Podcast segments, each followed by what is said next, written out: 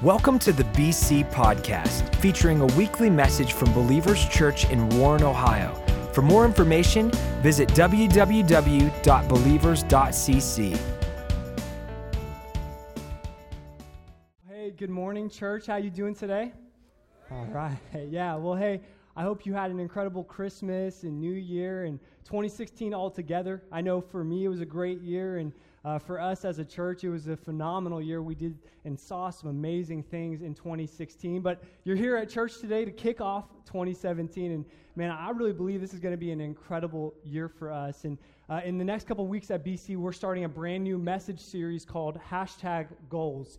And this series is all about how to help you not only set those goals, but actually mark them off once you completed them. And, and so those could be relationship goals or spiritual goals or physical goals. And so uh, our goal is to help you accomplish your goals. And so um, that's going to be really incredible. That's kicking off next week. The invites on your seats. But today, I have the opportunity to kind of begin this brand new year by kind of asking one question. And this is the question I'm going to kind of leave in front of us today. And it's this Why the what?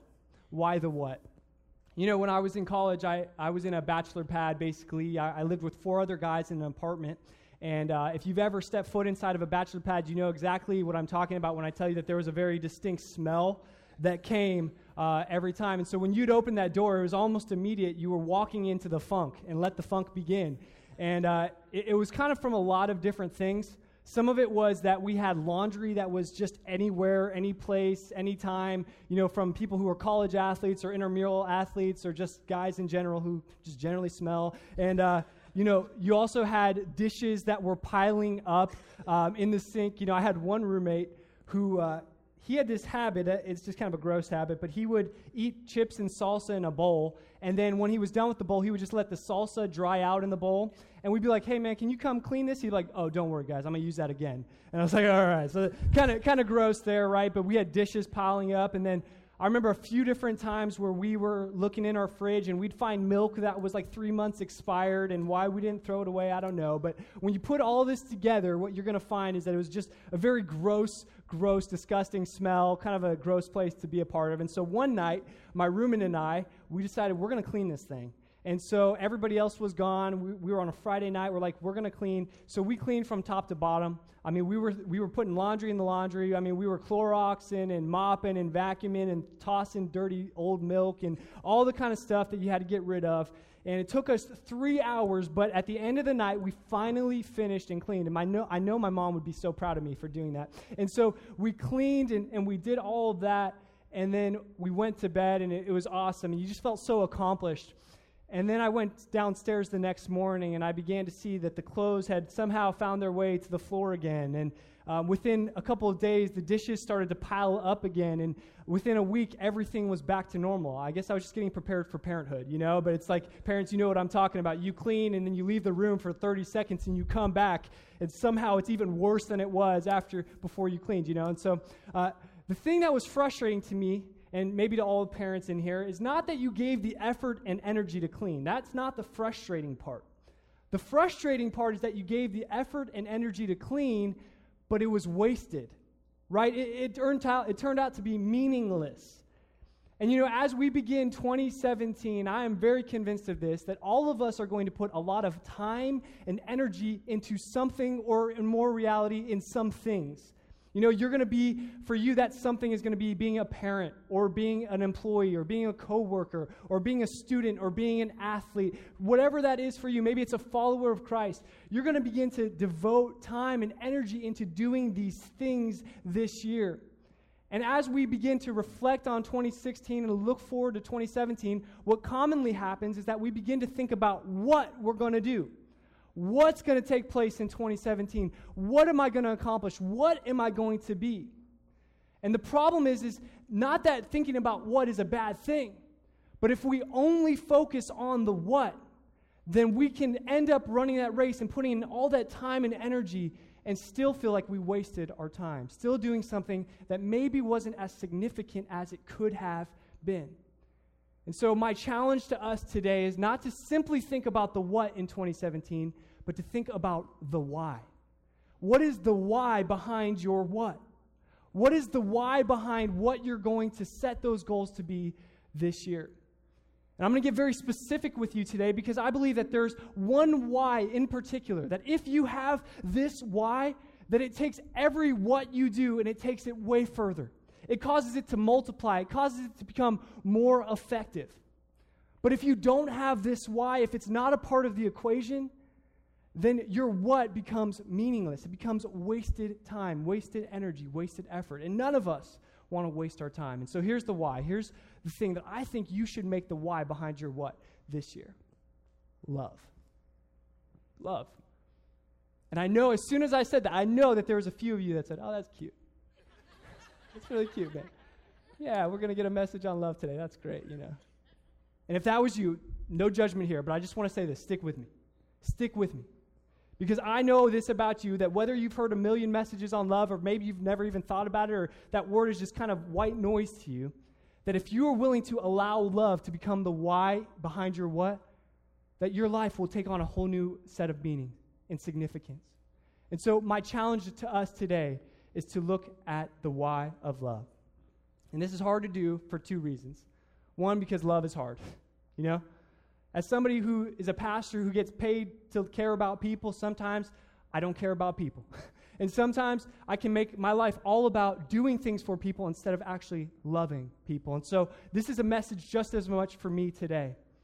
But we also live in a culture that it, it values achievement above everything. You know, achievement trumps all. And let me just say, I have nothing wrong with achieving things. I think that's awesome. But what if we achieve all those things and at the end of it all, it just is not what we thought it would be? I believe that if you have the why of love, it can change everything. And so, yet again, my question to you is why the what? Why the what in your life? We're going to look at a letter written from the Apostle Paul. And it was written about 53 to 58 AD, about 20 years after Jesus' death and resurrection. And he's writing this letter to a church that he had planted, a group of people similar to us today, in the city of Corinth. And as he writes this letter, he begins to write about these ideas of how when you come into a relationship with Jesus, when Jesus becomes your Lord, that it changes things in your life. Your life begins to transform. But then one of the major things that kind of comes up in the book of First Corinthians is this idea that every single person has a very specific set of things that they are talented and gifted and called to do that you, right where you sit, that you have been given by God, things that no one can take away, that are yours to contribute to this world, to this church, to this body of people, to life in general. All of us have the same God what we worship, but in the same sense, God gives us many different gifts. And so we see this in 1 Corinthians 12, where Paul talks about some of these incredible gifts and talents that are even supernatural, things that God allows people to do to contribute to his work here on earth. But then at the very end of 1 Corinthians 12, Paul throws on this little tagline. He says, I want you to desire these gifts. I want you to work for these gifts. But at the very end, he throws on one little caveat. He says, But I will show you the most excellent way. I will show you the most excellent way. And here's basically what Paul is saying. He's like, I'll show you how to get more out of your what? I'll show you the why. And so if you have your Bibles or your Bible apps, we're going to open up to 1 Corinthians chapter 13. If you don't have it, we're going to put it up on the screen here for you. Starting in verse 1, it says, If I could speak all the languages of earth and of angels, but didn't love others, I would only be a noisy gong or a clanging cymbal.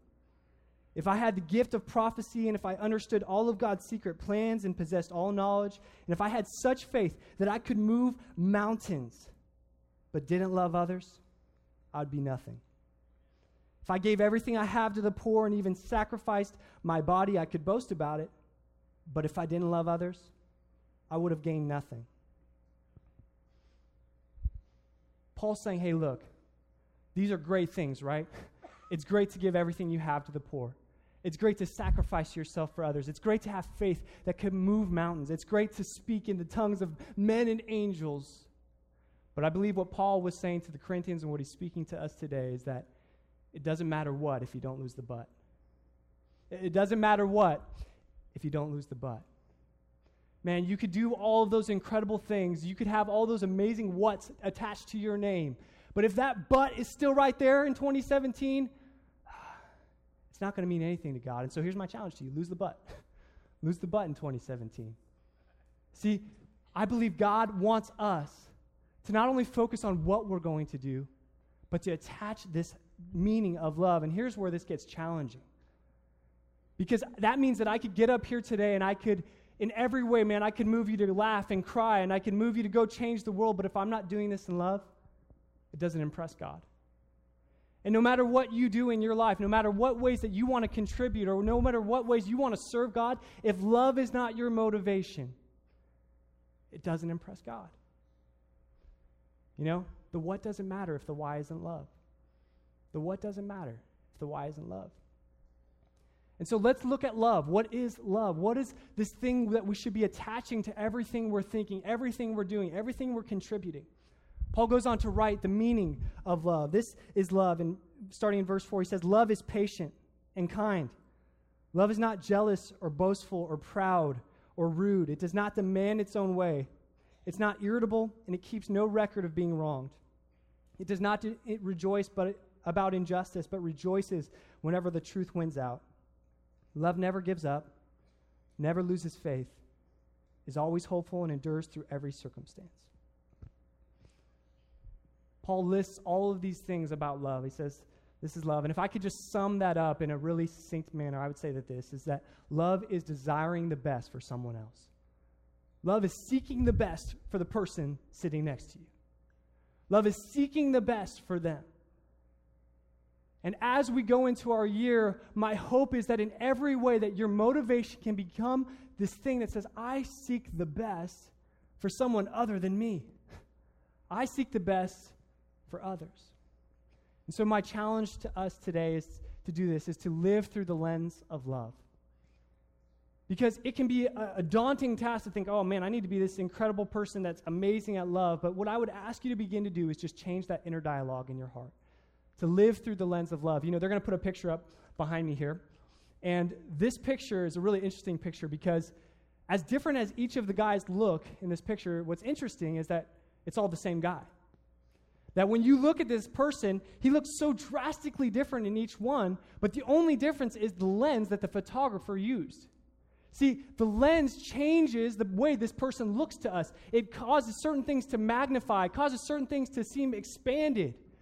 And this is the same guy in the same age in the same day, but he looks different because of the lens.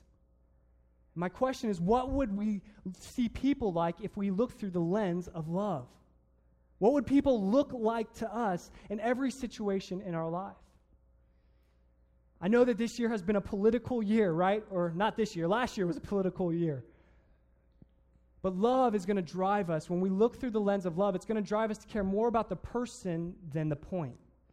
It's going to cause us to care more about this person than maybe even their ideals or what they believe. We're willing to love people on the other side of the political party, of the political line. Love will drive us to do things in compassion. Love will char- charge us to do things that maybe are uncomfortable for us. But when we live through the lens of love, it is always a great motivation. And what I find so interesting is that sometimes love actually compels us to do the more difficult thing. Sometimes love will mean that you will actually have that tough conversation with someone. Isn't that interesting? Love doesn't mean just sweeping something under the rug. Sometimes love will address something because if you really want the best for someone else, you might be willing to have that uncomfortable conversation. But when you do it, it's going to be wrapped in mercy and in patience and endurance and hope for the best for them. You know what's amazing is whether you're a coworker or a manager or an employee, I love this thought that what is truly best for all of us is to know Jesus. And so, if love is truly the lens through which you're seeing people, then when you see that need in their life, you're going to begin to think, how can I introduce them to Jesus? How can I introduce them? Can I tell them to just come and see? And I don't know what their experiences have been, but is love going to motivate us to do things that maybe we wouldn't otherwise do? And I think it's so cool because, you know, love is this thing that it sometimes changes things drastically. In some of us, it's going to change the way we live very drastically to live through the lens of love. But sometimes, love is just tiny little differences, tiny little nuances when you live through the lens of love. I, I think back when I was a freshman in college. I was playing baseball, but I was the lowest man on the totem pole. I was a red shirt, um, which means I wasn't even eligible to play in the games. I was a freshman, which meant you know you're the lowest. And then I was a Christian. And so people knew that I, I believed in God. They knew that I followed Him pretty religiously. And so um, they knew I wasn't going to be drinking and smoking and, and doing some of those things. And so, kind of instantly, that became the label for me. But I just remember in those times, I just began to pray and say, God, you know what? I just, I pray that you would give me an opportunity. Just give me opportunities to make friendships, to show people your love. And I remember one day we were about to go on a four mile conditioning run and never looked forward to that. But I remember seeing one of my teammates, and his name was Julian. I remember seeing Julian limping a little bit. And so I was like, ooh, all right, let me go talk to this guy. And so uh, I, I asked Julian, I said, hey, Julian, what's going on with your ankle? And he said, oh, man, you know, I, I just kind of messed it up earlier this week. And look, I knew I didn't want to run the four mile run with a good ankle. So I was like, well, maybe this guy is hurting right now. So I said, Julian, c- can I just do something? Can I, can I just pray for you? I actually think God could heal your ankle. Could, would you mind if I just prayed for you? And I'm sure Julian was very surprised and probably a little bit, you know, defensive, but he said, sure. And so I, I got down and I asked him, Can I, you mind if I just put my hand on your ankle? So I prayed for his ankle, and it was amazing. Nothing happened. Nothing happened. His ankle didn't get better. We went on the four mile run. He probably hurt all the way through it. But over time, Julie and I began to build a, a relationship, a friendship. And let me just tell you that this was kind of uh, not something you would expect. Julian was everything that people knew I wasn't. Julian was the partier. He was the guy who was, uh, you know, into substances of all kinds. He was a guy who was with different girls every night. I mean, he was just, he was a different guy than me, but we began to build this really great friendship. And I remember there was one moment where we were about to play a game and we were in center field before the game and we just got into this conversation. And all of a sudden, Julian began to open up to me about some of the things in his past. And he let me know that when he was a young child, his dad had deserted him and his mom. And he began to cry there in center field as he began to say, Why would someone not want me? Why would someone think I wasn't good enough? And in that moment, I just remember thinking, you know what? He needs Jesus.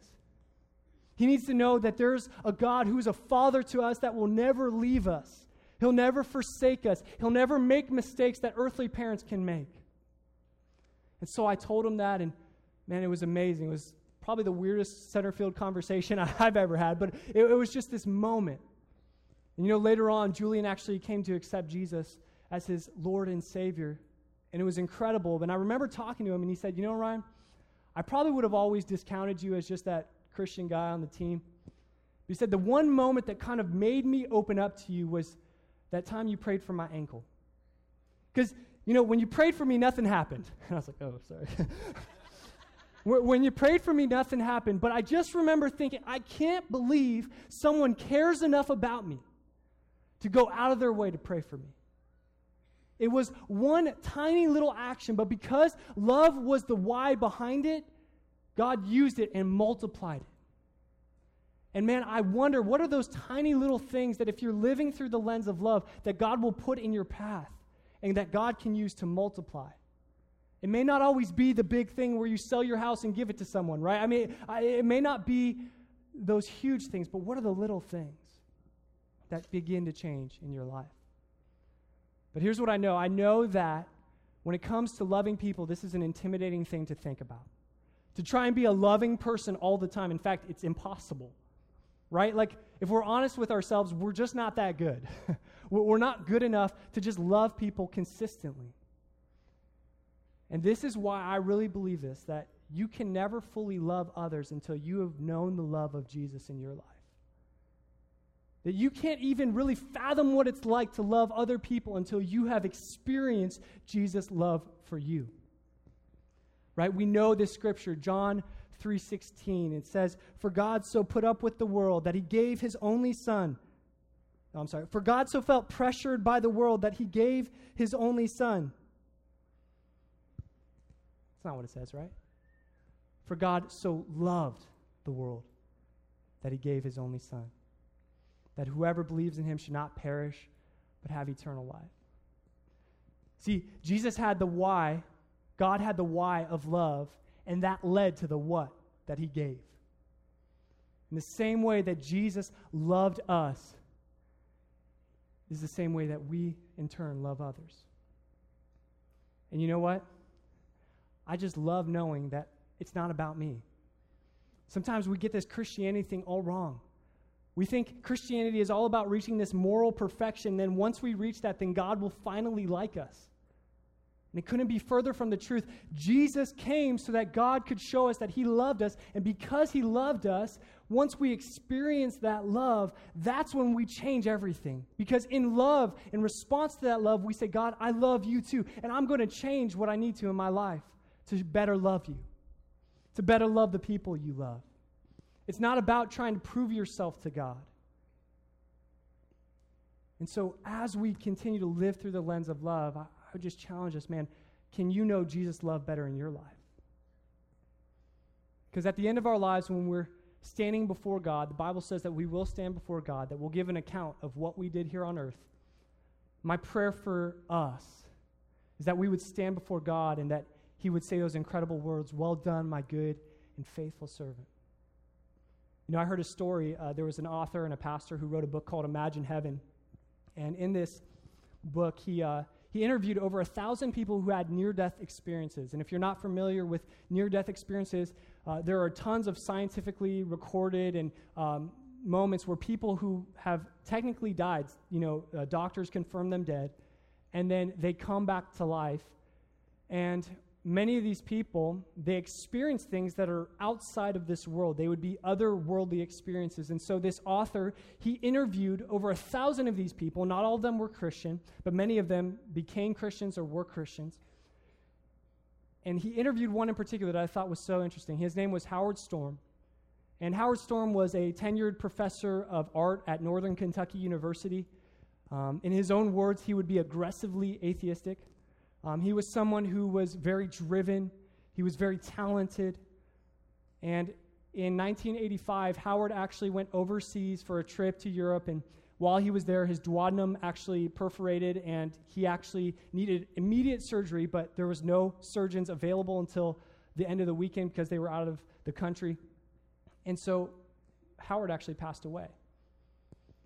And this was a really surprising thing for Howard because he always believed that when you die, it's lights out. You know, that's it. But after he died, he remembered standing next to his body feeling more alive than he'd ever felt. And Howard goes on to tell this story about how he began to be led into this outer darkness where people who he thought were his friends began to trick him and, and torment him. And in that moment, he remembered something he learned as a little kid.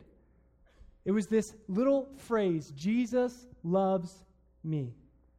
And so in that moment, he cried out to Jesus and said, Jesus, save me. And when he did, he was standing before Jesus and he said, The main thing that you feel when you're around Jesus is loved. You just feel this love. And as he was with Jesus, they began to do this thing that he called a life review, where they went chronologically through Howard's life and they began to look at the different moments. And he said it wasn't just watching, it was like you were experiencing the moment. But he said everything was so focused on interactions with people. You know, there was a moment when Howard was a little child where his sister was crying in the other room, and, and Howard went over to her and just started hugging her and comforting her. And he said, Man, you wouldn't believe how excited Jesus got about that. You wouldn't believe how excited he was that he would do that. But then he watched as his life began to age, and as he began to, to go his own direction, he started to live his life more for himself. And he began to use people as instruments to get what he wanted. And he began to have his relationship with his father deteriorate. And he said there was moments where as I was watching this, it was like watching Jesus be stabbed in the heart. He, he, he felt the pain of watching Howard live a life only about himself. And you know, what I find so fascinating about this story is that you know, when I think of my own life, sometimes I get so busy thinking about what I can do for God that I forget how God wants me to do it. And my challenge to us today is man, let's think with the end in mind as we go into 2017. As we think about this year, how can we position ourselves to live eternally significant lives? I believe the why behind that what has to be love. Would you pray with me? God, we thank you that you loved us so much that you sent us Jesus. We pray that our lives would be shaped forever because of that love that you've shown us. Help us to love others in big ways and in small ways. Help us to change that inner dialogue in our hearts. Help us to change our actions with compassion and mercy and justice. And God, may everything we do be loving toward others in 2017. Help us to change our why. In Jesus' name. If you could just stay in this attitude of prayer for just a moment, I want to offer an invitation today to anyone who is yet to come to know Jesus. You know, we read that verse, John 3:16. It said, "For God so loved the world that he sent Jesus, so that whoever would believe in him wouldn't die eternally, but would have life." And this is actually why we're here. It's called the gospel. It's the good news. And Jesus did all that so that one day you could be with him forever. And Jesus made it really clear. He said, This is how you gain this eternal life. This is how you come to know Jesus. It's really simple repent of your sins and make me the Lord of your life.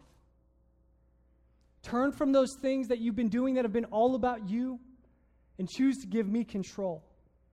And Jesus promised, He said, Look, if you give me your life, I'll show you true life. This isn't just something that starts in eternity, it starts today. And so if you say, I want to say yes to that invitation to know Jesus, then what we're going to do is we're going to pray a prayer.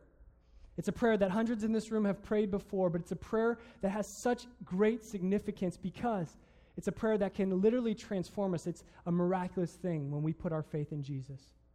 And what I would ask you to do is as we pray together, pray this and mean it from your heart. And the Bible says that you'll become born again, that you'll become a new person. Church, would you help me pray? Say this after me. Say, Jesus, I need you. I know I'm a sinner. I know I've made mistakes. But this morning, I ask for forgiveness. I commit my heart to you, my life to you. Change me forever. I'm yours. Thank you for listening to the BC Podcast. Follow us at A City Connected on Twitter and Instagram to stay updated, inspired, and encouraged.